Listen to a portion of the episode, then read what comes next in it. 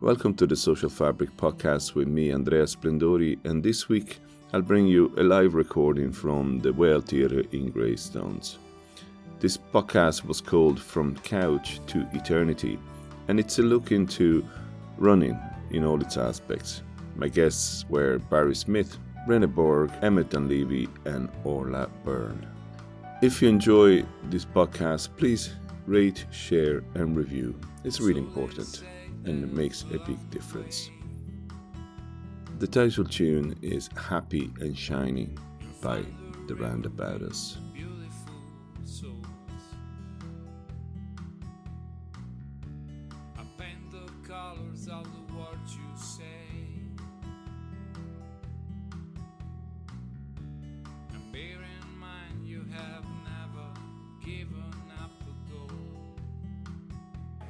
Oh, hello.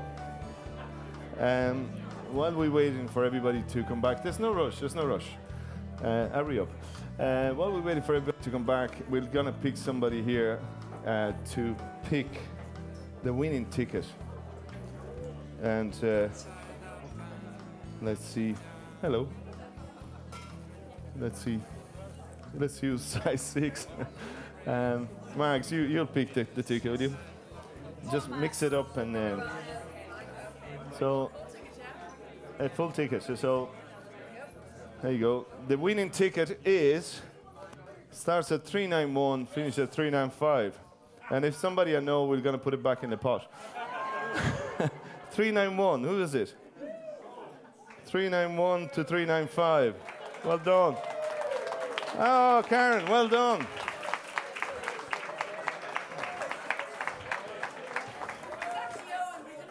Oh, no, don't give it to Owen.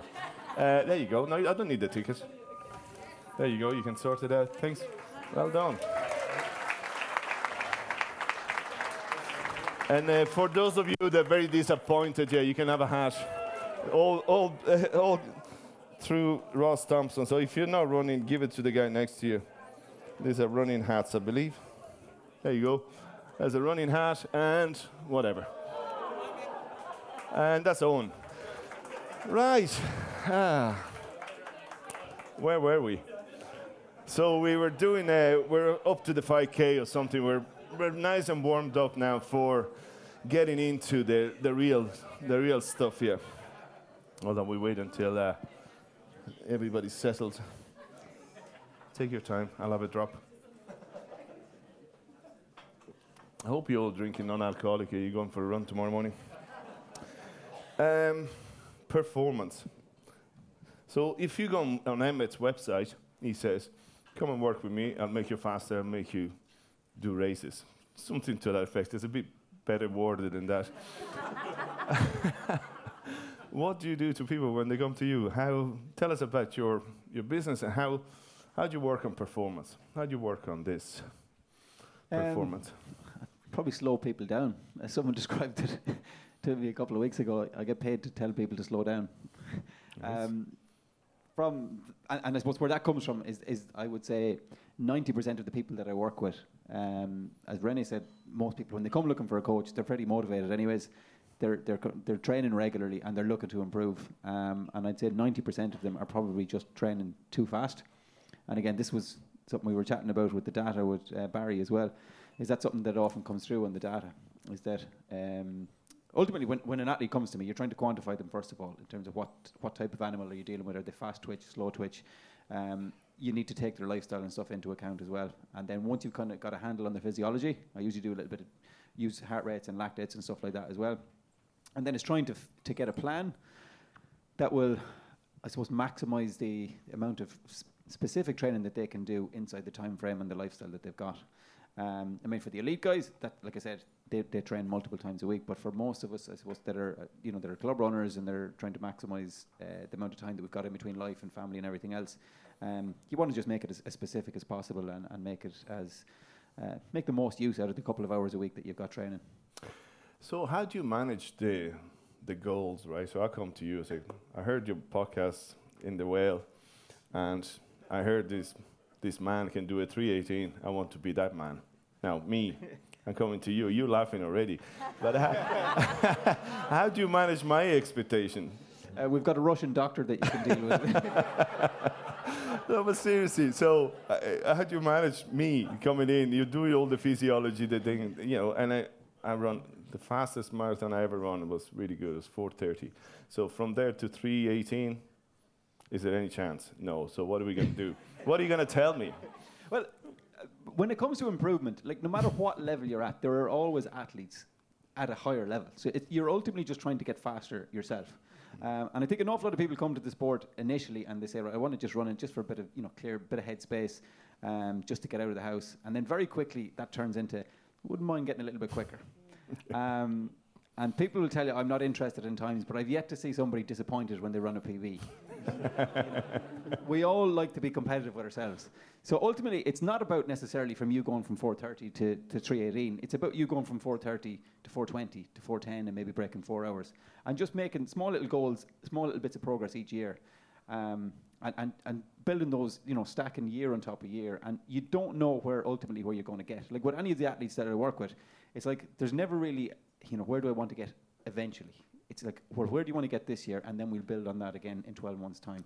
And you'll be really surprised how far you can get with that type of approach. And if you're, you know, if you're training and, and, and your, your structure is good, you can get an awful lot further than you ever think that you were capable of. And the last question on speed, because this drives me mad. As I say, I always at the back of the, the group, right? I know exactly what size shoes they have. You know, I know everything because I am always at the back. And there's these little people that run with me, and they have very small legs and very short legs and very short strides, and they're so much faster than me. How does that work? And I, I can point them out in the crowd. Just feel, but it, it doesn't make any sense. Physiologically, it doesn't make sense. I'm six foot three. I can do a, a meter stride, and they can do a th- thirty yeah, centimeters. They've stride. All been in Kilcool for about ten years. No, so no, they're not. They're not your guys. These are these are just newbie to it. How, but how does that work physiologically? That does that work? This shorter guy can run faster than them. Yeah, well, they've got less body mass to, to carry around, and I suppose a lot of the research that has been done on, say, the Kenyan athletes over the years is one of the reasons that they've been proven to be generally quite quick. Is that their their makeup on that lower limb? They've got a smaller calf. They've got a, a, a smaller amount of weight that they need to ca- carry through a, a larger circumference, um, and that those little physiological characteristics. Everyone um, looks down at their calves. um, so yeah, so I mean, and generally speaking, for most marathon runners, a smaller, slighter person is going to handle the marathon better than somebody with a bigger frame. Okay, Ken, we're all right. Great. Um, Performance. So, so let's stay with the performance for a second. Um, and the how do you do you, do you so Emmett, you do mostly road. Am I correct? It mostly is road or sorry road. I, I do everything. So it's road, cross country, track, okay. and trail. Yeah. So, okay. But mainly sort of road and track. Yeah. Well, you tend to to specialize in trail. Am I correct, René? Mostly. That's where it's moved. Okay. Yeah. I used to do. Mostly everything as well, uh, because obviously they all complement each other, you know, and if you do want to get into one of the disciplines, I always tell people to try and branch out, because mm. they all have value. You know, if you're a trail runner and you love trail, you can learn a lot from road and mm. track. If you're a road runner or a track runner, you can learn a lot from cross country and hill running. Um, but over the years, we just, um, I work with another coach, and he's very focused on road. So the way things just have developed, because I'm very passionate about trail in mm. particular, I take mainly trail runners these days. And how, how easy is to transition? So somebody like Barry's been doing hundreds of marathons uh, on the road, well, a few anyway, and he wants to go trail running. How easy it is to do to do that? Physically, it's not as big a transition as people think, uh, but logistically it can be, because you need to first figure out the trails. You know, where are they? Where are the trailheads? Where can you go without feeling you might get lost? Mm. You know, and you suddenly a thirty-minute stint turns into two hours in the bush. That has uh, that's a bit better now, because the number of waymarked trails in Wicklow has probably doubled, I'd say, in the last ten years or so. But basically, the trail is more forgiving on the body. But you, if if you've been away from the wild, so to speak, because we're all a bit domesticated today, mm-hmm. then you have to kind of readapt. And first of all, you need to know that a lot of the road running shoes won't cut it, because a lot of the road running shoes are too high, they're too unstable, they're too soft. Uh, so they won't give you the type of stability you need when the surface is not exactly the same on every footstep. So that's the first thing. Second thing is, on the trails, there be hills. And hills, if you tackle hills the way you tackle flat, mm. mm. you can burn yourself out pretty quickly mm. because you need to be much better at pacing yourself on trail, because you can't rely just on the watch, for instance. You actually really need to read, what is my body telling me about the intensity here? Mm. And learn to adjust. And that can often, it will often, if you're a beginner, mean you have to power walk or just walk a lot of the uphills, which even a lot especially of run- the steep ones. Which a lot of runners hate doing. Yeah, because it, we see it as a sign of defeat, right? right? Once you walk, you're defeated. That's it. But then you go look at, let, let's take an example. The very, very big trail, the biggest trail race in the world is U T M B. Um, so it's in France, it's in Chamonix, one hundred seventy kilometers, ten thousand meters vertical. Even the elites walk about fifty to sixty percent of that. Mm. Because when there is that much climb over that much time, it's less, it's more efficient to walk uphill at the same pace. Mm. That doesn't mean it's the right strategy if you go out mm. and you run a little hill race that's six kilometers. Mm. You know, it's it's different. That's something you learn as you kind of mm. go along. But you need to embrace the fact that on a hill, you're just, it's about moving fast up the hill and not worry about how. Okay. You know, this is the, if you have to crawl up, and you will, if you go up steep enough hills, then you'll crawl up. We'll get to the crawl in a minute with Orla. But uh, um, Barry, how does that sound, moving from road to, to, to trail? I'm, I'm certainly one of those people that would get lost. and, and have to, I, I, I remember doing a, a somewhat of a trail run recently. It was supposed to be my, my final long run before the marathon, and it was t- it was supposed to be about twenty-five k. It turned out to be about thirty-five k, so it was, I'm a bit of a disaster in that front. But I, I I love the little bit of trail running that I do. I really enjoy, um, and, and like you were saying, that there's so many added benefits. You're you're testing diff- different muscles in different ways, and I think it adds a lot to your, your road running then. So. But you told me before that y- the way you you did the marathon, you literally look at the data and you follow the data. Oh, or did I misunderstand? Yeah. Tell us about that, because then if you go into the into the trail where you don't you don't have data to follow. Ah, yeah. So that's so yeah. so on race day then. Right. right. Okay. So here's the th- this doesn't work out so well for the fellas. Let me just say. From right. So when you look at pacing, um, men tend to pace their marathon very poorly. Uh, compared to female runners, we're far less disciplined. So one of the things that you, you see very clearly in the data is that if you want to do a fast marathon, you better run slow at the start. So those first five k are really critical in terms of your overall finish time. And usually what happens is, in the excitement of the start line, everyone sort of rushes off. Lots of people are in the long, wrong wave to begin with. They're in the, the fast wave and they're rushing off.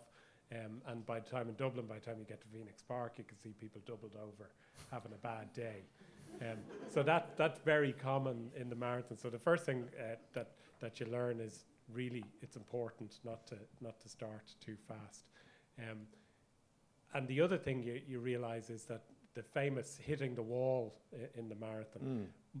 about it it varies on the d- depending on how you measure it, but the The studies that oftentimes when you look at some of the studies that have been done on hitting the wall, um, they go up to people after the race and they ask them to fill out a questionnaire. And the first question on the questionnaire is, did you hit the wall? And a lot of marathon runners think that that's a rite of passage. Mm. And they all put tick, yes. So you've got all these studies which are saying that like sixty, seventy percent of people are hitting the wall in the marathon. They're not, right? If you hit the wall, you'll know about it. Um, so the, the about... Uh, twenty-five percent of people hit the wall in the marathon. About five times as many men hit the wall wow. than women when you look at the pacing change that occurs around thirty kilometers. And mostly it's because men start too fast and they don't slow. They just keep going. Uh, and then they sort of blow up at around the thirty k mark. So let me get this straight, right? You sat down there. You're doing all the training. You're ten, twenty, thirty-two. Then you sat down. You studied the data. Yeah. And you went... I'm going to do this time because, so I won't hit the wall. So yeah. I wa- wow. Yeah. So I said, right, well, people who, who didn't hit the wall and who look like they got a P B, because you've got millions of runners, you can track them over multiple races. There's a person roughly my age, roughly my speed. They got a P B. What was their pace profile in Dublin? I'm doing that. Wow. So you just mark down, I'm going to run at this pace for the first five k and so on and so yeah. forth. Yeah. Amazing. And, and then that the was... minute you start the race, that plan goes out the window. It's like, you know, you leave the best man speech in your jacket yeah. pocket. You're there at the start like, a, oh my God. Brilliant. Um, I was going to, when you mentioned crawling, uh, because I do want to talk about it for a second, not because you were crawling, I don't know if you were crawling, but... I was uh, more swimming. Uh, no, that, that Art O'Neill thing, which is, is, is tell us about it, is insane, right? There's no other way to describe it. Yeah. I know there's a historical thing to go, but forget about the historical thing. It's an insane race. Tell us about it. It is an insane race. Um, and I'm just laughing because... Um, because I actually just can't believe it. I did it, and you're talking about me swimming in the, in the in the river. But basically, it is a sixty-five K nighttime challenge. You start in Dublin Castle um, in the middle of the night, obviously, in the middle of nowhere. It's called, what is it? In the middle of the night, in the middle of nowhere, in the middle of winter. That's it. So you start in January, it's freezing. Um, and actually, the recce's um, were really, really tough because it was during that cold spell just before... Um, just before Christmas. Remember when it was really cold mm-hmm. and it was snowing? So we had to get ourselves up to um, Ards Cross, which is, you know, right up in the middle of the Wicklow Mountains. And it's it's very barren. It's not it's not a c- it's not very accessible. Um, and, you know, usually you're doing car drops um, because it's sixty-five K, so you're not going to run out sixty-five K and run sixty-five K back. So you're literally going in pairs. You drop your car to the end, and then you try and drop one car to the other side, and you, you run a bit, and then you, you get into the car to the other side. Um, So the, the race was based on some people escaping, Art O'Neill escaping from uh, Dublin Castle a long time ago, and he basically sadly died, you know, en route in the middle of the winter. So that's what it's based on. Um, Which is yeah. a bit of a clue, right? Did you not read that bit? No. Okay. That's why I'm kind of laughing. I'm like, oh my God. Yeah. But, um, yeah. but uh, there's loads and loads of applicants every year. That's the crazy thing. And actually very, f- you know, I, I think two hundred people managed. There's, there's different sections of it, but the ultra part, like only two hundred people did it. And I think actually there were eighty D N Fs did not finish. Um, so it's tough. It is tough. Um, but it's amazing. And the sense of achievement when you've done it is absolutely incredible. Um, and the training is phenomenal. So like I did Dublin Marathon in October, like that you were talking about the transition. Um, I'm really interested in that because I go through fits and s- stages of road running and then I'll trail run. Definitely my heart is in the hills, but I love to run a bit fast sometimes. So, you know, I, I did the Dublin Marathon and then I got a place in Art O'Neill and I was like, oh fuck, like I have to actually learn the hills again. Like how am I going to do this? And then we were going to the U K and I was like, it's so flat in London. How am I going to run in London? Anyway, so somehow we managed to get lots of recce's done, myself and Anna. She's not here today. She's actually over in Snowdon planning uh, an All ultra right. over there. Um, and um, we, yeah, we did. We recce'd the hell out of it and we took off at eleven o'clock on. And so did Sheila. Sheila's here somewhere as well, Sheila Nolan. That's Ross. And so yeah. there's a few. And Kevin, there's a few of them that did. Yeah, yeah, it yeah. is a phenomenal race. I yeah. mean, it's thirty K on the road. You start on the road and then it gets more and more hillier as you get up into the mountains. And then... you change your gear at the at the checkpoint um, at about thirty K, is it thirty K or twenty-five K? I can't remember now. And then you get into your, like you're talking about the, the, the gear, and you get into your trail runners and you change your, your clothes or whatever. And it was really, really rainy that day. We'd all the f- snow had defrosted and the rivers were really, really high. Um, Yeah, no, I'm, I'm, I'm smiling because we talk about it, aren't you? No, I, yeah, no, it was actually Kevin Marshall that said to me, "Will you please ask Orla why did she fall in the river?" I don't well, think there was. A re- I don't think you did it on purpose. So you know, it's it is it's it's self nav. That's the other thing. So we've done a few self nav like nav courses. So people who aren't into running and stuff. So basically, you know, you have to use the compass and the and the maps to try and find your way. And you, you can have it on your watch. And, and we did have it on our watch. But you're trying your best to, to follow a route that you've planned, that you've recce'd. So we did do that. So I was so terrified. If I go up the river or down the river, I'm going to lose my way. I mean, you have to understand that it's pitch black. Um, some of the recce's were whiteouts. I mean, you couldn't see in front of your face. Uh, w- your face is frozen. You're soaking wet. And, you know, things distract you very easily. Some of the landmarks, I know there's a there's a wall there. We turn left at the wall, and then you see the big tree. But you can't see anything sometimes. And it's three o'clock in the morning. You're like, you're soaking wet. Um, so anyway, we were... we were we were crossing the river at this point. We got to the river, and I'm not kidding you, it was like it was like Paris Court waterfall. We were like, how the fuck are we going to get over this river? And then the river, the, the stones are all slimy, and, and we were like, we just got to get across the river, can we just got to go because we haven't got time to mess about. Anyway, lo and behold, Anna is like a gazelle. She got long legs. She went, oh yeah, over the way, over she went. She's on the other side. She goes, come on, come on. And I went over, and I was straight into the river, like literally hanging like by a thread, and she's pulling my leg. It was like a scene out of I don't know what.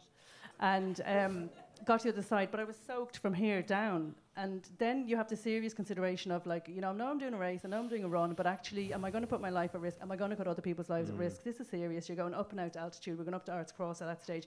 We still had about, I don't know, forty-two K in that was. So we still had like twenty-five K to go. It was three o'clock and I don't know what time it was in the morning, you know.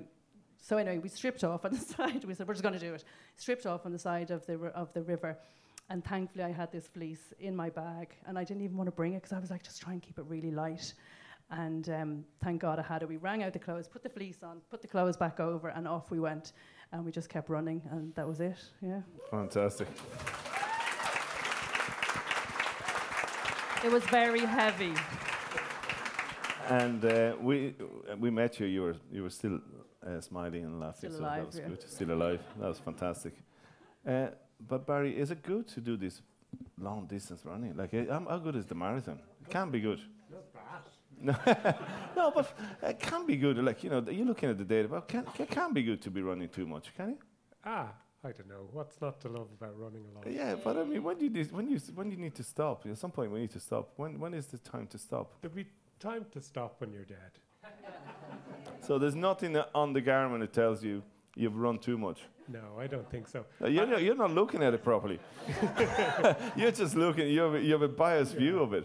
Well, I'm not, you, know, you know that funny moment when you're, you're you've come back from your run and it tells you how many hours you should be resting for, yeah. Yeah. and when it ticks up into triple digits, and, it, and you've never seen that on your watch before. No, I don't know. Wh- when you d- d- the great thing about marathons as. As a new marathon runner, I was always amazed at the range of people that you see at the start line and the finish line. Yeah. You know, you, you kind of expect that it's the best of the best are doing this ultimate test of fitness, but it's everyone from all walks of life, all shapes and sizes. Um, and, and I think that's just incredible. So I th- you certainly, there's no evidence from the people you see out having a great day that age has much to do with their decision to be running or not. Yeah. Emma, did you ever have to turn away somebody to say, he's not around, there's no chance? I've turned people away, but not for that particular reason. So is uh, everybody running? Genuinely, is everybody, can everybody yeah, everybody's run? Everybody's capable of doing it. Um, I've seen plenty of people. Actually, my sister-in-law texted me last weekend looking for a Couch to five K program. And Very she good. Has, she has done nothing but slate running for the last twenty years. um, no, it's open to everybody. It's just a case of, like I said earlier, it's getting a group and, and getting stuck in. Um, no matter how fast or slow you are, it's about improving yourself, and yeah, th- there's I no I barrier to entry. Uh, and I, I should say, other than uh, the carbon shoes, probably. Yeah, we get to the carbon shoes now. Uh, and I should say, and I won't name them because I don't know their names anyway. But I met two people outside, and they're starting their own running group after listening to you in the first half. You, yeah, you all. Super. So there you go. That's great. So yes. something, well something's happening. uh, now I'm gonna make sure I get their names, and I chase them for the next two weeks to make sure that they will do it. We want the data. They'll be walking down the pier with you next Tuesday. Uh, yeah. uh, thanks for coming. The show's over. Kilcool Athletic is full, so don't bother bo- calling them. We, we move. So uh, that's really interesting. So tell me something. We talked about um, the one thing that's really important. We just gave away a beautiful pair of shoes. Um, What's the story with shoes? You know, you barefoot, you you know, you were talking about carbon shoes. I never heard of, don't even know what that is. What is a carbon shoes? What what? Wha- how much of the difference does the, the footwear make to any of us? Well, it depends, is ah, the answer. Yeah, uh, but let's start with those carbon shoes, because that's, uh, for those who don't know, it's it's the latest kind of, the latest thing. Right. As I've learned since I came to Ireland. But they say that these shoes, which have a carbon sole, can make you four to seven percent faster. Uh, what's interesting in the data is that if you actually look at the results, it ranges from people actually getting worse to people getting faster than seven percent. Mm. So that tells us something else. It tells us it's not just about what you wear on your feet, it's also how you interact with the ground, how you move. So clearly there's ways you can move. You, you can be so deficient, basically, in the way you move that you can't take advantage of this technology. Mm-hmm. There's some problems with all this technology as well. We discussed a little bit in the break. And this goes back to something I was involved with uh, about a decade ago. And um, I still have strong opinions on it, but I've re- revised a lot of them as well over the years, because you noticed I, I'm wearing these kind of clown shoes here today, um, which is a Vivo barefoot shoe. And my boys, who are the oldest is seven and the youngest is five, that's all they run in. These shoes, are they're as wide as the foot is. So they're not basically squashing the front. And they're also totally flat, and there's only three millimeters of rubber. So it's the opposite of the carbon philosophy. But before we had carbon, we had all these many different types of rubbers, you know, from the, at one stage, Nike advertised lunar shoes where the rubber apparently was from the moon lander, you right. know, because true or not, these shoes have been very popular. They do seem to make you faster, certainly at the elite end, but also at the club competitive level, because nearly everyone is wearing them these days. But there is a cost. The cost is basically, if you grow up in the wild or in Kenya, you'll spend a lot of time barefoot. So what do you get out of that? Well, you get a better feel for the ground. You get a more natural relationship to the ground. You get stronger feet, more well-formed feet, not squashed, no bunions, none of all that. Stronger lower legs, and a better, it's called proprioception. That's things like balance, stability, elasticity in the lower legs. So there's a lot you can gain from that. And that's why I'm keeping my boys in them while they're young. When they want to perform, if they ever want to perform, and I doubt that at this stage, because they'll be listening to twenty years of, of running nerdery, and they'll say, look, the last thing we're going to do is go in that fella's footsteps. But if they decide to pick it up when they're thirty or forty, I'm hoping their feet will be better than mine, because I suffered in the first ten years of running thirty-three serious injuries, which is part of what brought me into coaching. You know, many coaches are frustrated athletes. Not that I was really an athlete by, in terms of performance. But you were frustrated. But in terms of intention, right? I was frustrated. I had all these injuries, and I thought, while I was out on the sidelines, I have all this knowledge in my head, so what are we going to do with it?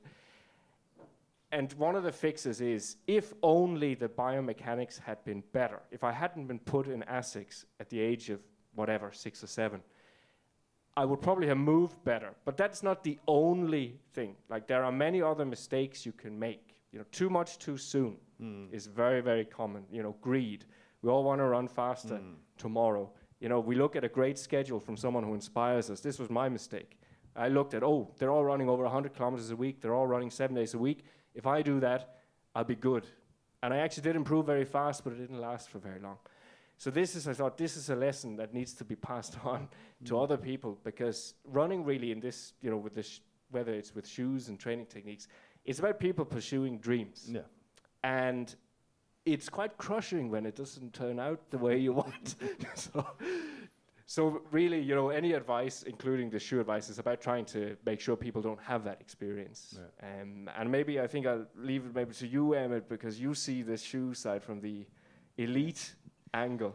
Yeah, I, I was just, as you were talking there, I was trying to think, well, how could you actually get this aqua- across in a metric, and probably the, the most impressive statistic when it comes to, since the introduction of the shoes, the women's qualifying time for the marathon has gone from two thirty-eight to two twenty-eight, so it's ten minutes, and the men's time has gone from, now it was originally, it was around two fifteen, and this year it's two oh nine thirty, so you're talking two miles of a difference. So the, the, the guys who would have qualified for the Olympics in twenty twelve would be two miles further down the road away from the qualifying time now. So like, and then just another example, we were chatting, I was in Boston last Saturday night at a track meet, and the sub four minute mile was one of the, you know, for, for most track runners is like, this is the be all and end all. I watched fifty-two people break the four minute mile last tu- last Saturday night. And it was, it's mainly down to the shoes because of the carbon plate. So it, it's having a massive impact.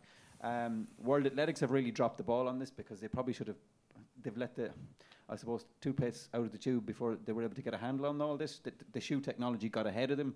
Um, they've put some rules in place around it now, and that it can't get any further down the road. But um, it's it's it's impacted all events from basically from four hundred meters up, um, and it's probably trying to impact on some of the shorter distances events. Although a lot of people would say that they don't want to see Usain Bolt's records being broken, and that they've really clamped down on, on the on the shoe technology for the shorter distances. But it's had a huge impact. And just in terms of who benefits from the shoes, I've noticed from all the athletes that I'm coaching and, and, and interact with, I think people who have poor running economy tend to b- to benefit most. So if your if your running technique is relatively poor, you tend to get more of a return off the shoes. But as René pointed out, there are responders and non-responders, and this is where the technology starts to become a factor. You know, it's not just about your fitness. It's a case of, am I a responder to the shoe or am I a non-responder to the shoe? So it's putting another unknown in there that's kind of taken away from the natural abilities of the athlete. Um, excuse my ignorance. I never heard of these carbon shoes. Is that the same with Kipchoge wore for? Yeah. yeah. Uh, so we, I was in Berlin. We were in Berlin uh, for a marathon. I wasn't running. A friend of ours was doing a hand bike.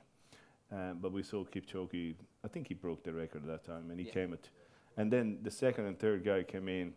And it felt like he was just the slowest man you ever seen, you know. Like, and he came at two or two or something. But it, it's it's it's incredible. It's that that's what's happening then. So, dude. Yeah, if you watched the f- when I mean they set up a specific and very artificial um, sub two-hour marathon attempt for Kipchoge I s- I in, saw in that, Austria. Yeah.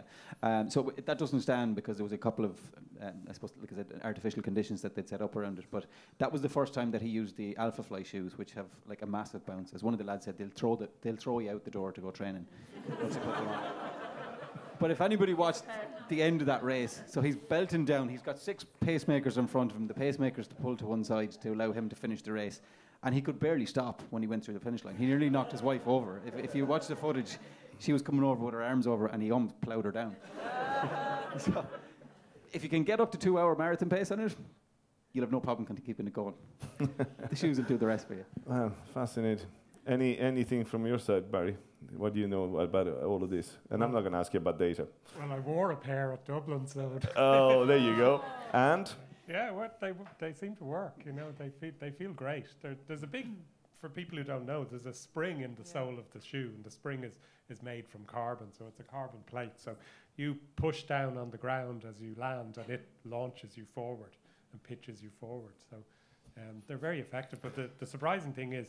how many of the same shoes, and it's usually Nike, Vaporfly or Alpha Fly. You see all these bright pink shoes that l- that people are wearing at the start line.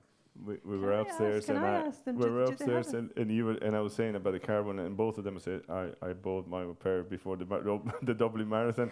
Obviously, you want to ask a question? Sorry. No, I'm wondering because I've heard, do they have a um, do they have a shelf life? I mean, how many yeah, marathons can you get out of them? So uh, they say that certainly the first generation had quite a short shelf life, one hundred fifty kilometers, maybe two hundred. The current generation, I think, is two hundred fifty to maybe three. Right. So you'd get, y- y- and b- the question is whether you train in them or just race in them. I didn't do much training in them, so you might get a couple of marathons and a few long runs.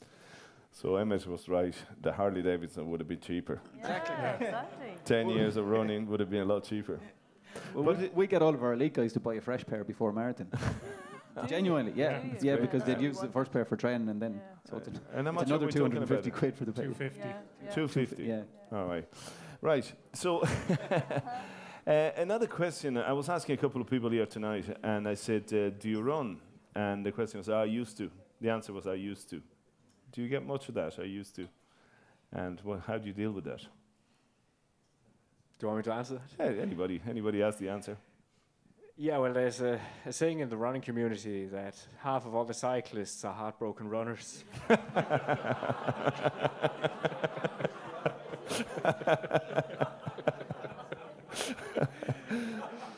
Yeah, but uh, genuinely, how do you deal with somebody that, you know, as I didn't, well, I don't know, obviously a serious injury is a serious injury, but, you know, what I mostly hear is uh, oh, my knees, you know.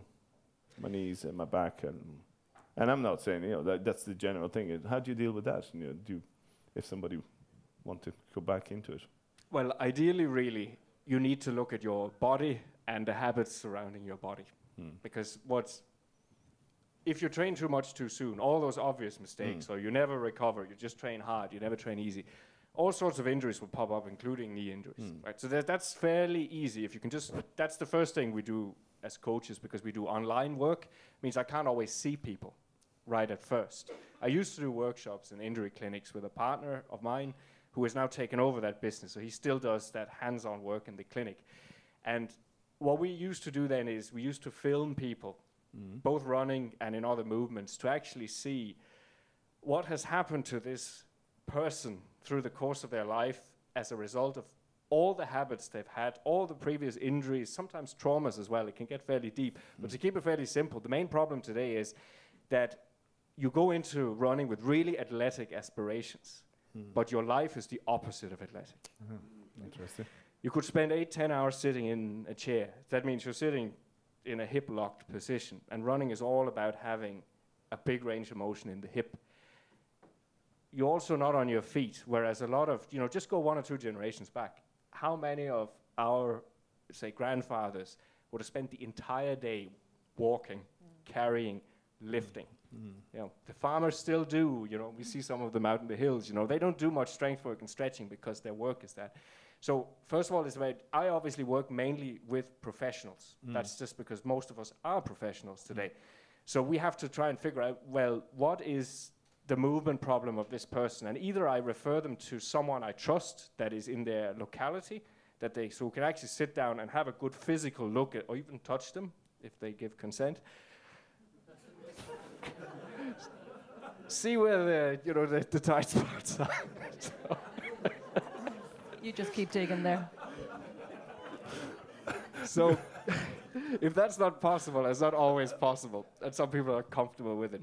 There are very detailed online courses we can also refer people to. Uh, and, and it's basically a ju- just a journey of self-discovery. Like, figure out again, is your posture terrible? Yeah. And if it's terrible, why is it terrible? Start by fixing that. Get mobility where you need right. to be mobile, and get stability and strength where you need to be strong. And if you do those things with just a little bit of consistency, and maybe take out a few habits that you have, sit a bit less. I have a standing desk, for instance, mm. I, one of those you can move mm-hmm. up and down. Little things like that can make a big difference, you know, over a running career. Thank you.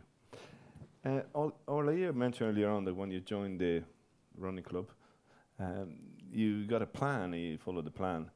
Uh, how easy is to follow a plan? Because I, I, I, I think I printed a few and, and I wrote at the back of it and something, I took some notes and then I never used them. But how easy is it to follow a plan?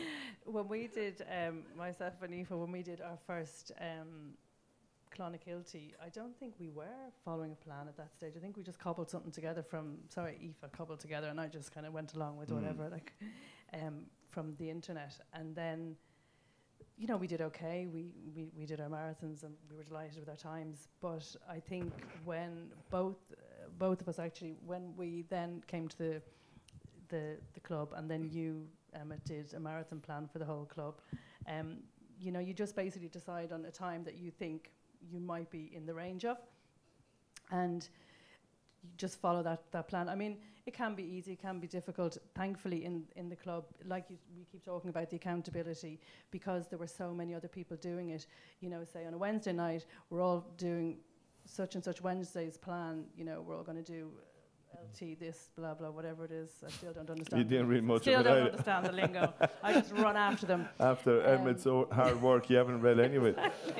L T eighty, one, two, and I'm like, is that fast or slow?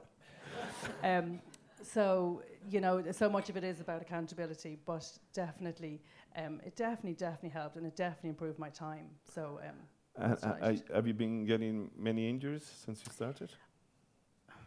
There's a bit of wood there now anywhere. Um, touch touch, touch, touch uh, René's edge. Um, no, we, co- we consent. Yeah, we consent. Is it a bit tight anywhere? Um, no. um, have I got many injuries? No, I have actually been quite lucky, okay. I have to say, thank God, particularly for an owl one now, Jesus. Um, but... Um, and like that, you know, all this talk about, oh, my knees, and I'm a bit old, and I'm this, and I'm that. I mean, I'm in my late forties. I have four children. If I can do it, anybody can do it. You know, it's like you just have to find the time and and allow yourself that time, and you deserve that time, and, you know, find the time and give it to yourself, because you become such, I don't know, a happier person for it, and so much, I think, a better person for it, you know. But like I said before, you know, it's just so applicable to every other area of your life, you know, what you gain from it, yeah. um, for sure, yeah. Great. Barry, thank you. Barry wants to say something about that. Go on, Barry, tell us, what's your view on what? Well, well on, on injuries, I've got a healthy dose of injuries. Oh, yeah. You have human. No, but I, I think one of the... The best predictor of whether you're going to become injured is whether you have been injured in the past. So okay. Don't get injured. Okay. And then the question is, how do you stop getting injured? I, th- I think that the good advice is run slowly and don't try and do too much too soon. There's this classic ten percent rule, and which says if you're doing, if you're increasing your volume by more than ten percent a week, you're in a danger zone. And certainly all the data seems to bear that out. And when you mean volume, you, so you mean mileage, miles? Yeah. So, you know, you might start, you might be begin with a, a five K and you're, you're gradually go up to a ten K and maybe you're running twenty K a week. Um, you, you shouldn't be adding more than about ten percent week by week. And, and that doesn't mean you add ten percent every week, excuse me, for years, you know, because obviously that doesn't work either. Mm. But um, just... three hundred fifty. Yeah. You know, be kind to yourself on, on, on that front. And uh, my brother is in Italy. He sent me a message this morning and, and said, uh, he said something, say, if you feel sad, go out for a run. You'll soon realize that uh, mental health is much, your mental health is much better than your physical health. And I thought, uh, I thought that makes sense. Uh, but I mean, okay, we all do it for different reasons. Um, But is it really that good for your mental health, Emmett? No, your own. I'm sure you're a very happy chap, but uh, how good is it? How do we know that it's that good? Well, I don't think anybody's ever regretted going for a run. Right. And I think that tells you a lot. You know, there's an awful lot of days you don't really feel like putting the runners on and getting out there. But mm. once you get out there, get through it, you feel so much better afterwards. Right. And, you know, obviously there's the phil- physical benefits to it, but definitely the mental health benefits, you know, given the lifestyles that we live these days, it's it's high pressure uh, for a lot of people with kids and families and, and work and everything else. And it's a great stress reliever. You know? And if you can get it done early in the day, I find is the best time, because if you get it boxed off in the morning time, it sets you up for the day, because it's very hard to get, get out the door in the evening when all of the everything else is going on, I find. But that brings me back to the, the, the running plans, because sometimes all of these wonderful things we do for ourselves, for well-being, become a stressful thing to do, right? We have a running plan. Oh, Jesus, Emma, give me a running plan. I need to get out for a run. How do we balance that? How do you do, what do you tell? I know, forget about the elite guys. They're great. They have a carbon shoes. What about the rest of us? What about the rest of us? You know, the ones that want to get on for a run tomorrow morning without feeling guilty. What do you tell them, really? Because you give them a plan. You say, look, that's your plan for the week. But How do you how do you make sure that I they do it? Most people who are involved in the sport are pretty self-motivated. You know, when you, when you get through that initial stage of, of running your first five K or running your first ten K, um, that's a goal in itself. The biggest thing you need to do from that point on is keep putting in additional goals in front okay. of yourself. Um, and very often you chat to an athlete and say, "Oh, I've kind of lost the mojo a little bit." Enter a race. It's the and very quickly focuses the mind out of the fear of embarrassment as much as anything else, because you want to make sure you run fast. And, and that tends to be a great way of, of refocusing people. If they feel they've lost their way a little bit, um, enter a race, and, and it's it, it gets things back on track pretty quickly. Yeah, in fairness, uh, the, the, the group, we're, we're not an athletic club, we're a group, and we run, um, and we do, we do tend to have a, a race every April, because you have to run through the winter, which is horrible. And that's just having something to look forward in April. It's always a great way to go abroad or do something. So t- I agree, it's, it's fantastic. But you talked about pasta. Let's talk about pasta. uh, no, because that's another thing. You do these mile-long races, and you just eat forever. Like, you know, you just eat before, during, after. So that, that ratio of calorie, I don't know if it really works, because you just eat so much. But what is the the, the nutrition? What do we do? Again, for a normal, forget about the elite. Mm. Let's th- think normal people getting up in the morning, going for eight hours work and then try to run. And what's the nutrition? Start with you, Emmett, and then... Um, I think probably something that I've changed my mind on quite a bit over the last couple of years is when it comes to nutrition, I think most people are aware of what they shouldn't eat. We know what's good for us and what's bad for us too, you know, for the, for ninety percent of things. Um, but I think where a lot of club runners and recreational runners probably fall down is fueling the actual training that they're doing, in terms of fueling adequately beforehand, fueling during the sessions themselves, particularly if they're if they're quite long, and refueling afterwards.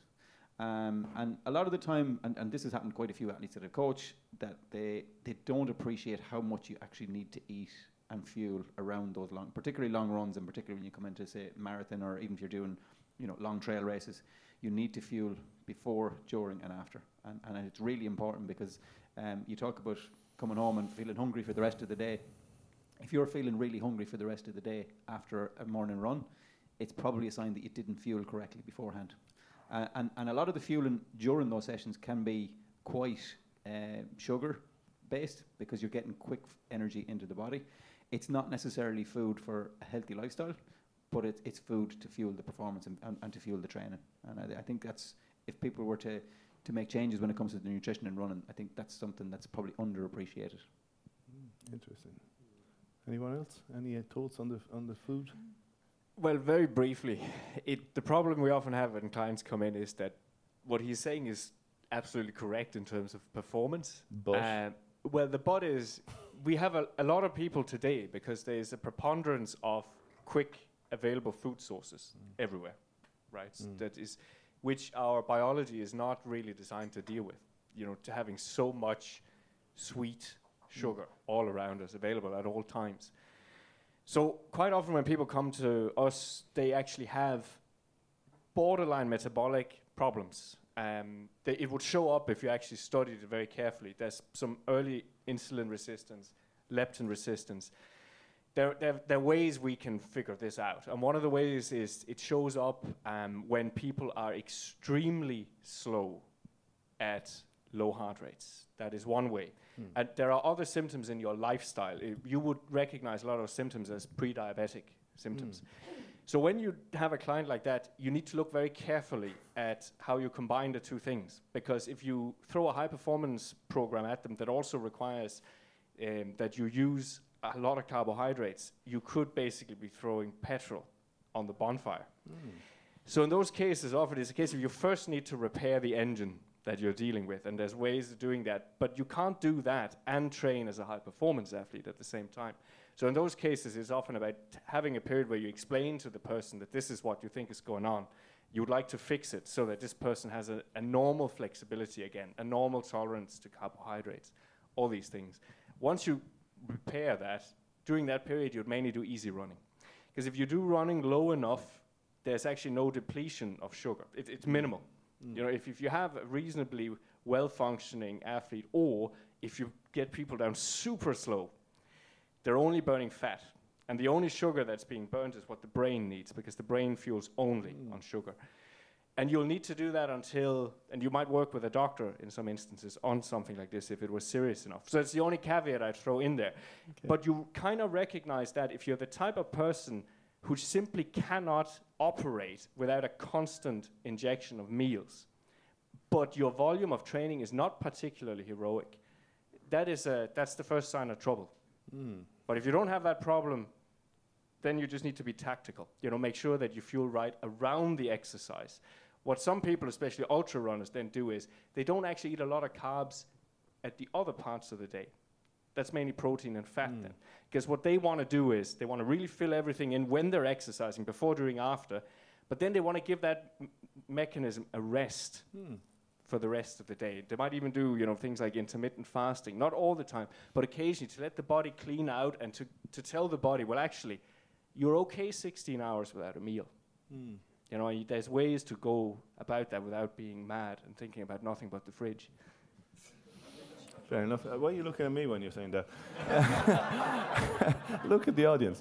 Uh, uh, Barry, what do you what do you think of that? You know, as a as a normal person that runs uh, recreationally, I, uh, this, I think what do you I'm do? Doing things quite poorly. I I routinely do long runs of twenty k on an empty stomach without gels or anything, and then get back and have breakfast, which I think is probably very bad, is it?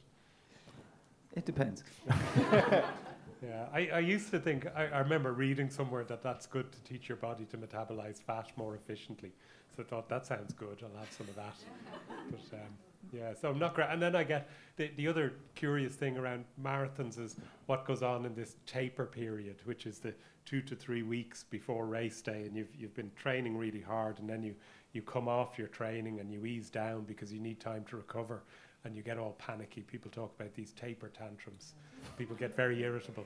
And then a couple of days before the race, you're told you need to be carbo loading. And I remember wandering around London last year, I was doing the London Marathon, thinking, well, where can I get another bowl of pasta? I haven't had enough pasta today. so, so you start to, I don't know, um, sort of over-index on that a little bit.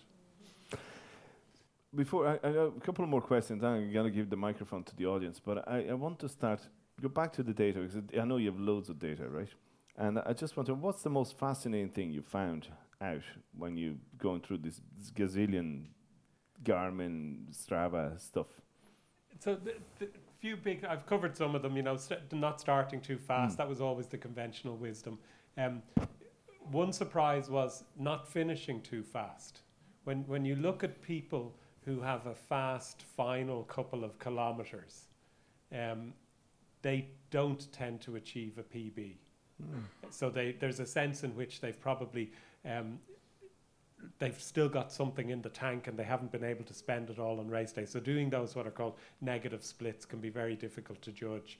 Um, I have a friend of mine who's a very good runner. He's going to do two forty in Seville this weekend, and he's horrified any time I tell him I've done a negative split, because he assumes that's, he thinks that's really bad. And yet the conventional wisdom would often be that Com- negative splits are a good thing to do. Now, does everyone know what a negative split is? I'm looking at my friends here going, what? So if you're the, the second half of the marathon is faster than the first half, which sounds quite an alien thing to do.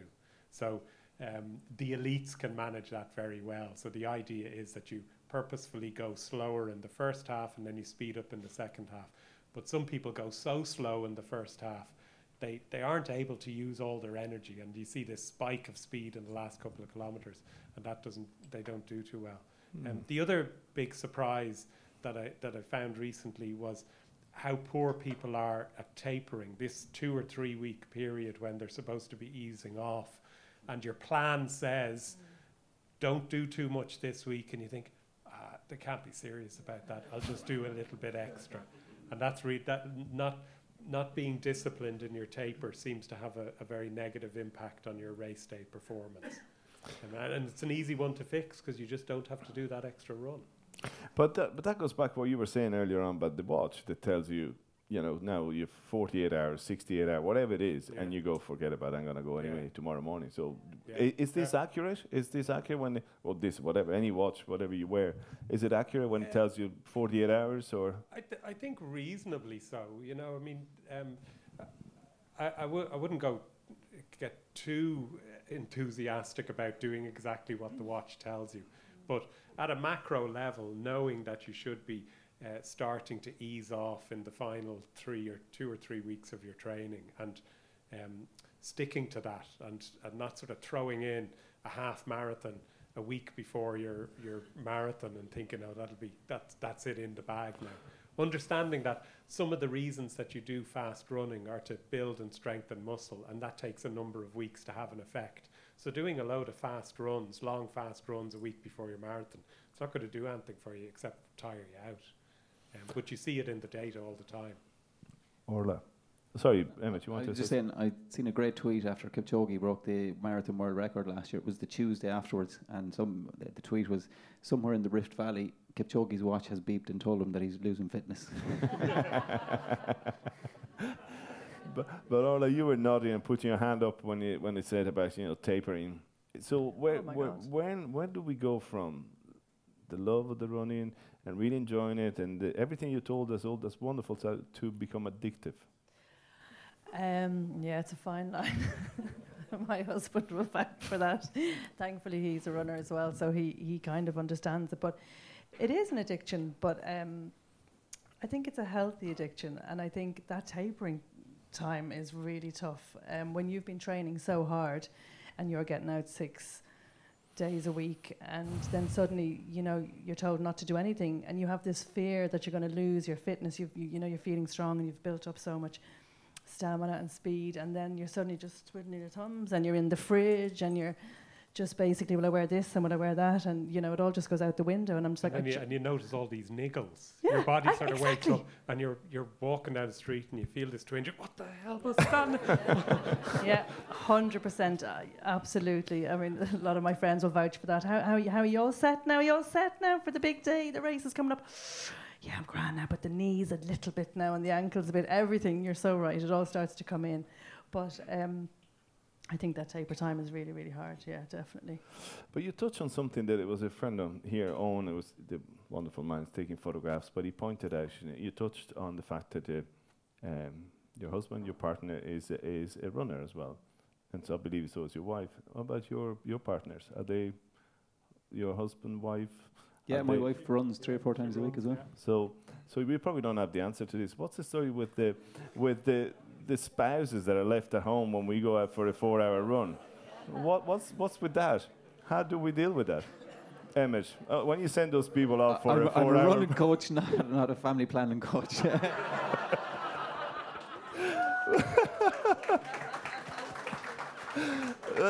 Come on, how do you deal with that? Because, you know, you met your wife on the trail, but how many marriages have you broken?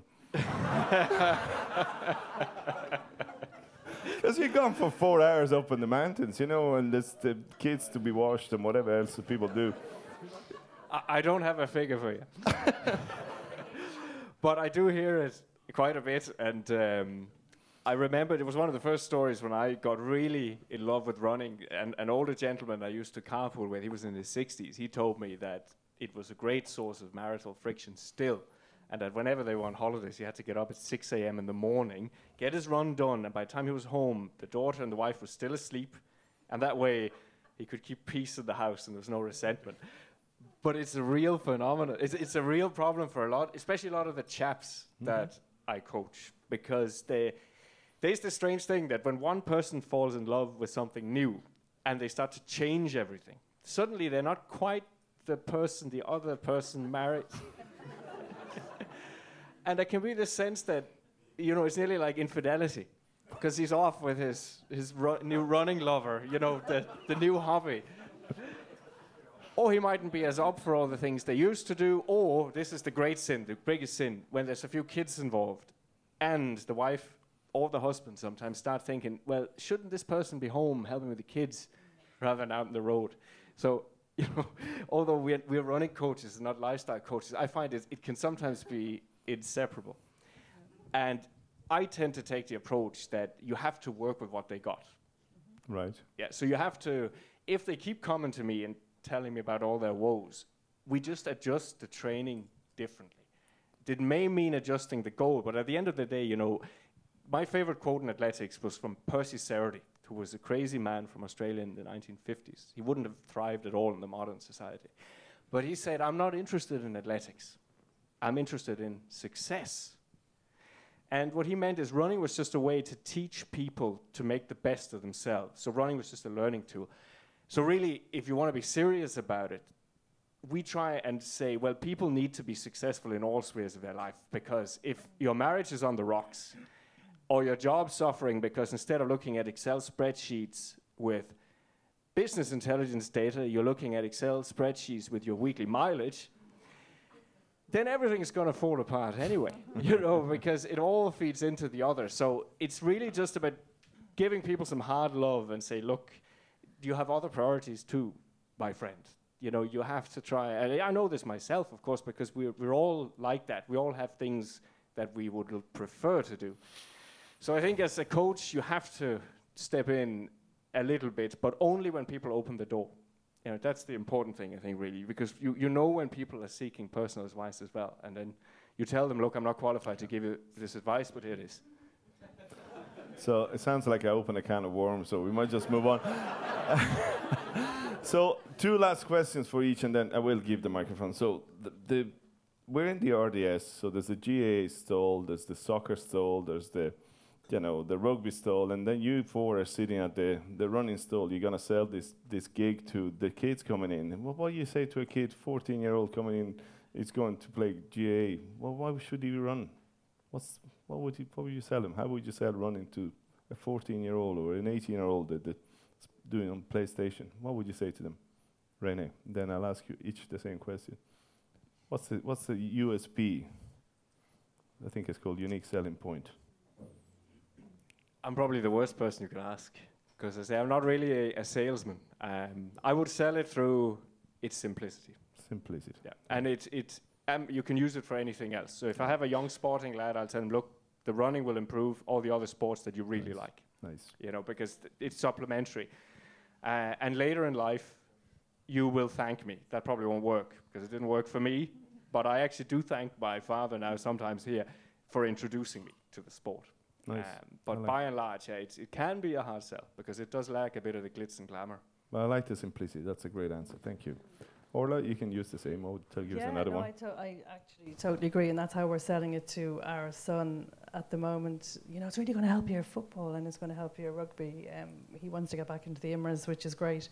But um, my selling point would be that it takes you to the most beautiful places in Ireland. You, you're going to see places that I didn't even know existed. I mean, sometime, I mean, last week we were up at Loch, um, Loch Kelly and, you know, all down the back of Capure. I just, you know, I just feel so grateful to be up there. And it, it teaches me patience. It teaches me calm. It teaches me to be grateful, ultimately really to be grateful, to be able to do this and to live in such a beautiful country and to have fantastic people.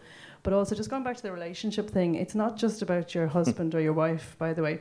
It's also, for me, about like amazing, actually, friends who don't actually run.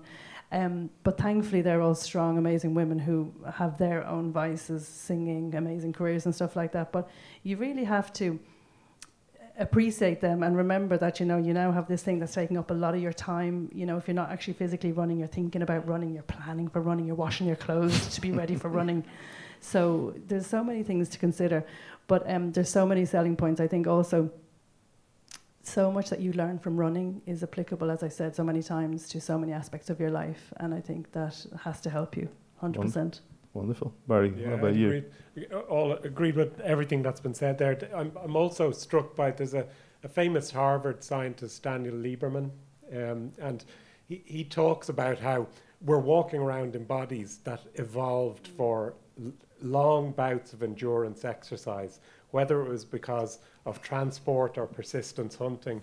You know, that's the genes that we carry with us evolved for a lot of long, slow exercise, running more than more than walking in some respects.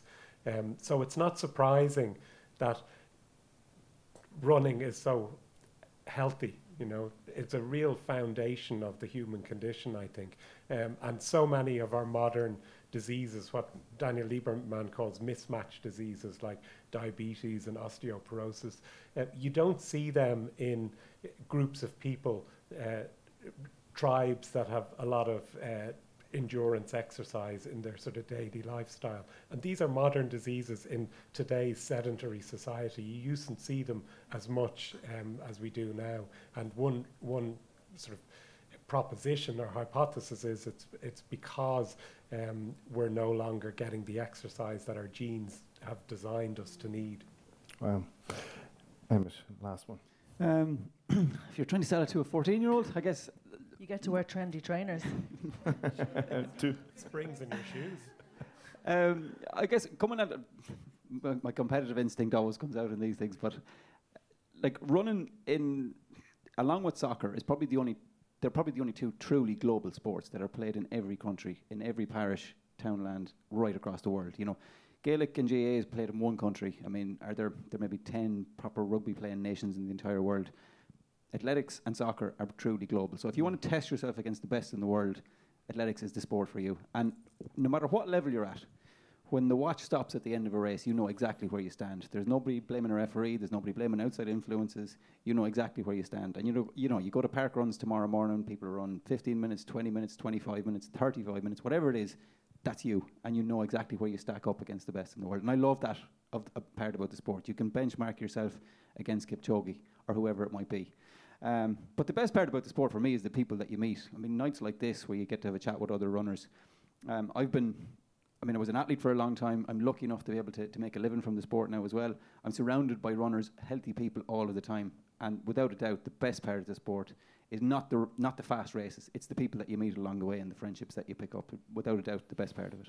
It's wonderful, yeah, fantastic. And uh, one thing you neither, all, none of you mentioned, maybe you mentioned earlier, is the longevity of it. You can just, you know, you can stop. You have to stop soccer at some point, but you can run, right? You can run for forever. Yeah, there's I mean a couple of amazing people around the town here. That I don't know what age you are, but a li- little bit older than me, and they, c- they run every morning. It's fantastic.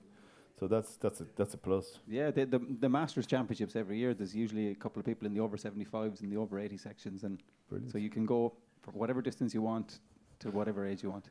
A quick fire question to all of you, um, and then I, I will give the microphone away. Is uh, the you know the what's your bucket list race, Emmett? I know you're no longer competitive, but if you were to pick a race tomorrow, your last if race. If I could do one be? thing, I'd love to break the four-minute mile. Is that I what got you within do? a few seconds of it, but I didn't do it. It's not going to happen. A few seconds of it. You got to a few seconds of it. Uh, my fifteen hundred time would be about a four oh four. Wow. Mile. But if I could do one thing, that would be it. But that would be it's it. not going to happen now. So. No, no, but that, that's brilliant. Why did you start with him? Because it... Because it, uh, it's... Uh, what about you, Orla, then? Oh, well, um, I'm no, really what's working it, what's on my four-minute mile. What's your... What, what would you... What's the place you want to go that you will go? Um, so for me, as I said before, a lot of it is about being around nature and yeah. beauty, and I love the long runs for sure, where I'm very grateful to doing the... Is it U T M B? The Eiger Trail in Switzerland in the summer. I'm really looking forward to that. It's not super long. It has a bit of elevation. So I'm really looking forward to that. But I would love to do, I think I might do the Eco Trail. Did I say that on the stage? And then I might, yeah, I don't know. We'll see. Just some, okay. some long ones. But nice just where trip. I get to see some beautiful parts of the world, definitely, nice. yeah. Barry, what are you going to do? What's the bucket list one? I'd love to see Emmett break up. With the theatre. With the give him a couple of watches. And the shoes. And the shoes. I suppose my... my bucket race at the moment is the Boston Marathon. I'd love to do that. Yeah. Nice. And last but not least, René, what's your bucket list race?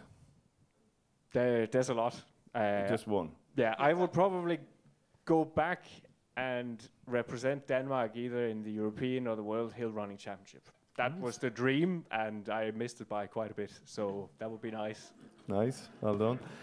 Uh, I mean, I hope you agree with me that... Uh, just the amount of knowledge we can be here all night should listen to, you know, just dig into the the running from all the angles, and it's just fantastic to have had um, René, Orla, Barry, and Emmett to discuss it with us. So big round of applause before we get the microphone. But now we'll get the microphone out to. I can't. Oh, there's Tanya. Anybody wants to ask a, a really difficult question now? Tanya, there's somebody in the front. Yeah. So, first up. There you go. Orla. I'm only messing. Um, so we talked. You guys talked about um, fast twitch, slow twitch, and all that, and, and improving times and distance and everything. So, with somebody who was potentially a sprinter, do you think it's possible for them to hit a marathon? Emmett? And if so, how? Yeah, well, if anyone follows uh, David Gillick, um, you would have seen him last year. We started coaching him in January, and David was he was a world championship finalist over four hundred metres back in the day, so he was a very, very good sprinter, and he wanted to do a Dublin Marathon uh, last year. So uh, we started in working together in January, and he ended up running three sixteen in the end for the Dublin Marathon, um, for a sprinter, which was pretty good.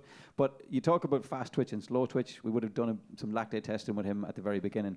His physiology was very much of the sprinter style, and it took, you know, nine or ten months to try and change that. He'll run faster. I think ultimately he'll break three hours for the marathon. Um, when he's going to do another one this year. But it's very possible. It's just a case of being patient. It's a ca- kind of acknowledging where you are at the moment, what you need to change, and then giving that enough time to make those changes over a couple of months and maybe even years. But yes is the answer. Go on, Wonderful. Lucianne, you know you can do it. um, another question here from the front. Oh, yeah. You're all very inspirational. As a non-runner, you're all really, like, you've really inspired me today. I don't know if I'll run, but you're really excellent. Yes, you will. Yes, you will. Yeah. Mm. Um, I, we've heard a lot about the physical training of what's involved tonight, but like what I would be really fascinated is how you psychologically prepare and train your mind, I suppose, to enter, whether it's the two K from the couch or the first race, but like psychologically, is there much involved, or what have you come across yourselves? You could say there is. I have a controversial opinion on this, because I think it's kind of artificial, the division between psychological and physical, because where does one end and the other begin? Right? It's so generally the best way to be confident about any situation and activity you go into is to go into it in gradual enough steps. An example I was told by a coach many years ago was, he says, if the first time you throw someone in a boxing ring, you throw him in totally unprepared and he gets absolutely smashed up. Every time after that he goes into that ring, his body is going to be tense and he's going to have all sorts of reflexes that are not optimal. And this is what happens to a lot of people, is that they simply step into a situation That's too far from the frame of reference they already have. So, and that's the art of coaching in many ways as well. It's just to bring people slowly into something they can still imagine. It fills them with a little bit of anxiety, but not dread. You know, th- you, there are mental techniques as well. You know, mindfulness, meditation, breathing techniques, focus words, all these things. But I actually think that's the eye candy. The main thing is just don't take too big a step at a time. And this is something John Lanahan, who is a real legend in this country, you know, world mountain running champion, that was his favorite saying. Certainly when I talked to him about a decade and a half ago in Clonageenty, he was saying a lot of people want to skip a step on the ladder. You know, just want to step over it. And they usually end up just falling down it. So I hope that kind of answers it, even if it's not and, really and about I, psychology. If I can come in there as well, I totally agree with you. I think it's also about reframing it. I mean, I think ultimately, what are we scared of? Why do we need to be mentally prepared? Because we're scared. What are we scared of? Failure. So if you reframe failure, right, failure is not getting your P B. It's not getting to the end of the line. If you reframe it, actually failure is not putting your shoes on and showing up to that start line and doing your best. And facing, this wasn't my day, but I'm going to give it another shot. For me, it's about reframing. You're never going to fail once you show up and get out that door and do it.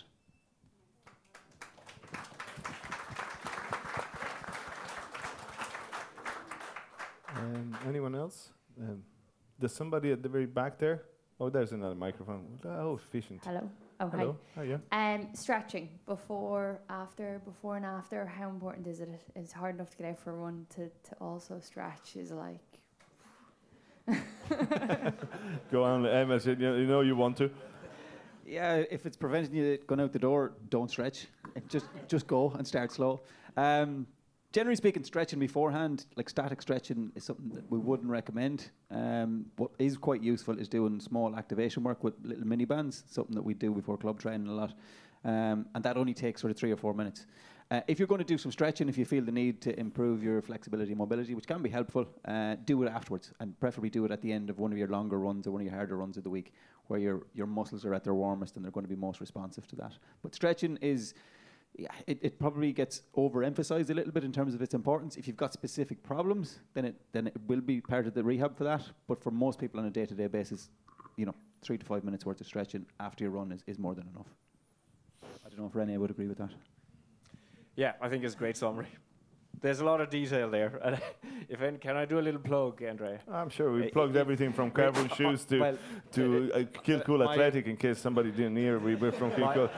My, my business partner, Owen Flynn, runs the Trail Running Ireland podcast, and this was actually the topic of the last one, I think. So if you're deeply interested in some details, l- listen back to the last one, and we talked a bit about uh, so at the next level, but the summary is... What, what's the name of the podcast? The Trail Running Ireland podcast. Wonderful. By Owen Flynn. Make sure we cut that out before we put it out. uh, no, no, absolutely. Look, there, there's so much in- information and so much wealth of information, so please do, do listen to René's and the podcast. Uh, any other questions? Somebody's trying to leave now. No, you can't leave yet. You have to wait a minute. I think oh. Alan had one then. Oh, there he is. Sorry, somebody down there. Uh, there's behind you. Sorry, the lights. I can't see anything. How you doing? Um, I'm just still getting over the shock that uh, Barry told me I reached my limit uh, fifteen years ago. So, uh, so I got into back into running during COVID, and uh, all my friends around me seem to be getting new hips. And when I tell them I'm now running up mountains, they're all saying, "Oh, that's it, you're fucked." So what do I what do I say to them? I'm enjoying it by hell out, and I'm going to keep going. But um, is there data, Mister Barry? Is there data to back up that I'm going to be okay and I won't need a hip? You're going to be fine. Thank you. Send me the link.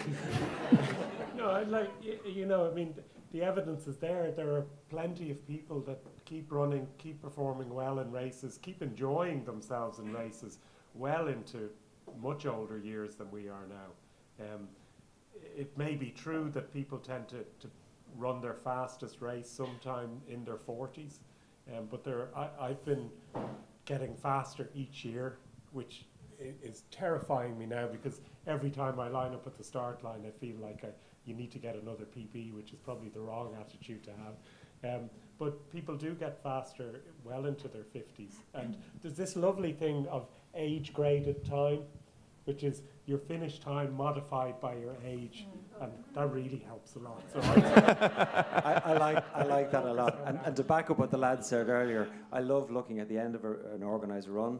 It breaks it down into age, and I just go straight to the oldies. And I, as you said earlier, there was an eighty-year-old finish Hope yeah. recently, and there was a seventy-five, and a, a woman at seventy-five. So I just think it's fantastic. Yeah, and it's if wonderful. you if you need to hit the carbon plate, it, it comes with a new pair of shoes. uh, anyone else? Sorry, I can't see you, but I'm sure you. There's somebody there in the column, please. Hi, uh, I'm audible. Yep. Uh, you were talking about age of practice, the practice age. So in that practice age, what is counted? Is it the running age, or even a sportsman earlier, probably twenty years back into serious sports? twenty years of sports, and then you're probably running from last five years. So what is your running uh, your f- age? Your train age. Your training age, yeah, right? Yeah, so I mean, if you're coming from um, a team sports background or maybe from a sprints background, I'd only count your training age as, as the work that you've done on the endurance side. And it's not dis- to disregard all of the training that you've done in, in, in previous sports. But when I suppose what we were talking about there was the development of the aerobic engine and, and your heart and lungs and your ability to, to build on your endurance.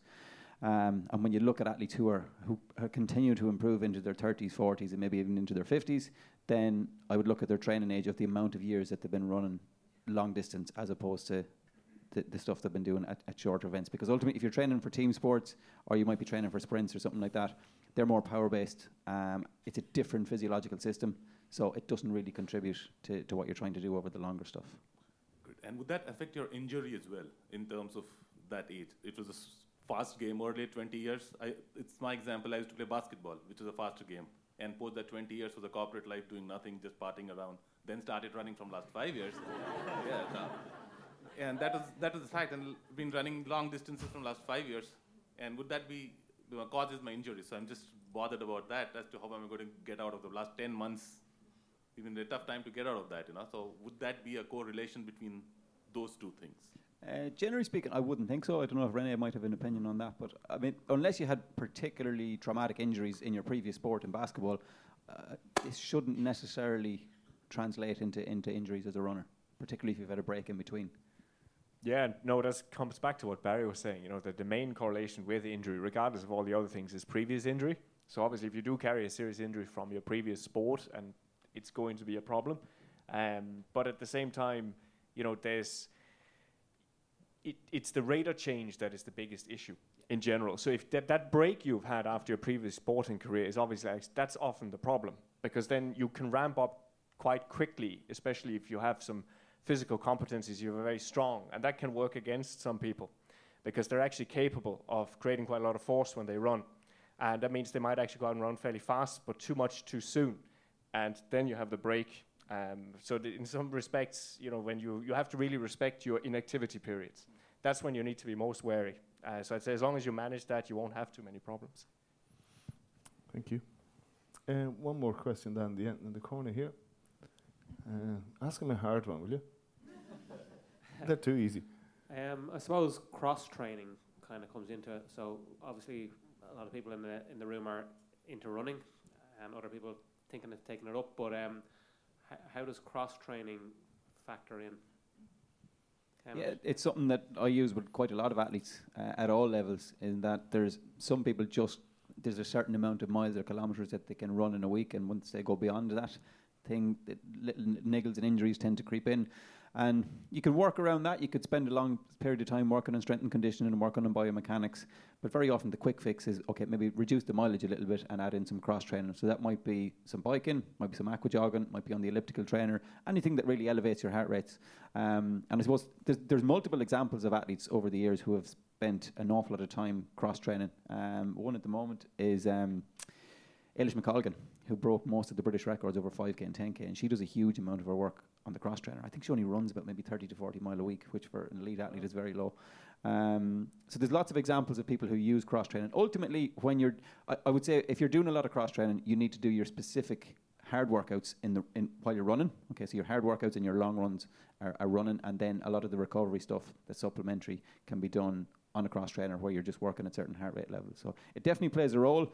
Um, some people never cross train and don't need to, and that's great, but other people will need to have it as part of their program. When so you say cross train, you're talking cross trainer, are you talking about a specific machine? Or are you talking about weights and all of that? No, no, so it'll be something aerobic. So either the ones that I'd recommend would be either cycling, so indoor or outdoor, depending on whichever, uh, on the elliptical trainer, so like the cross trainer machine, or aqua jogging in the pool, or swimming either.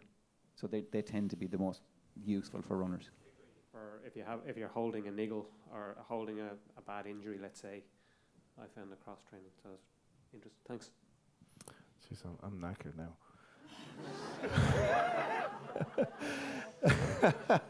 I don't know. I think I'm gonna stop. As as of tomorrow morning, I'm finally stopping running. There's somebody there.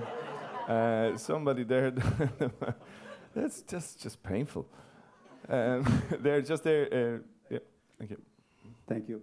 First of all, I would like to thank you, Andrea, and all of you, because it was an amazing evening. I really enjoyed it. Thank you so much. Secondly, I have a tough question. Thank you. Thank you. I think that you are very lucky because you work with people that are super motivated, so well done. But if you have someone like me that have no motivation at all, or maybe is very easily going down and losing, or maybe say, I tried today and then tomorrow.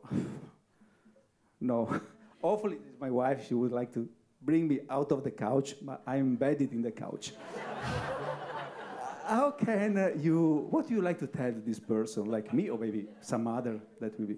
Uh, as you say in Italy, I'm asking for a friend.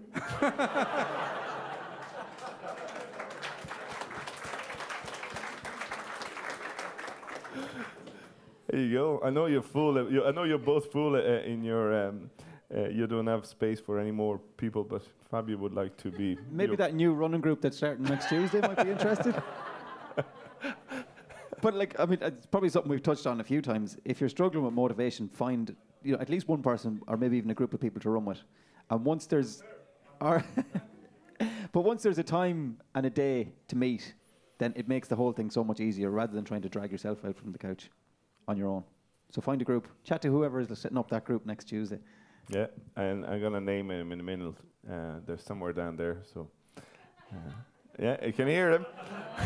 Put the spotlight on them. Uh, any more questions before I let you go home? It is Friday night, after all. Um, okay, great.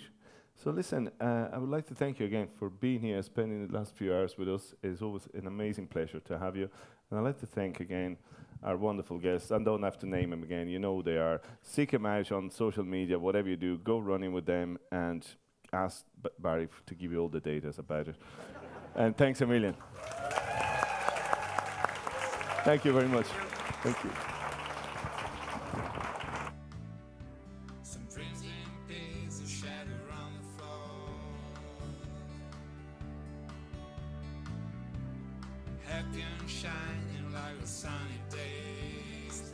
I hope you enjoyed this conversation about running, recorded live in the Whale Theatre in Greystones.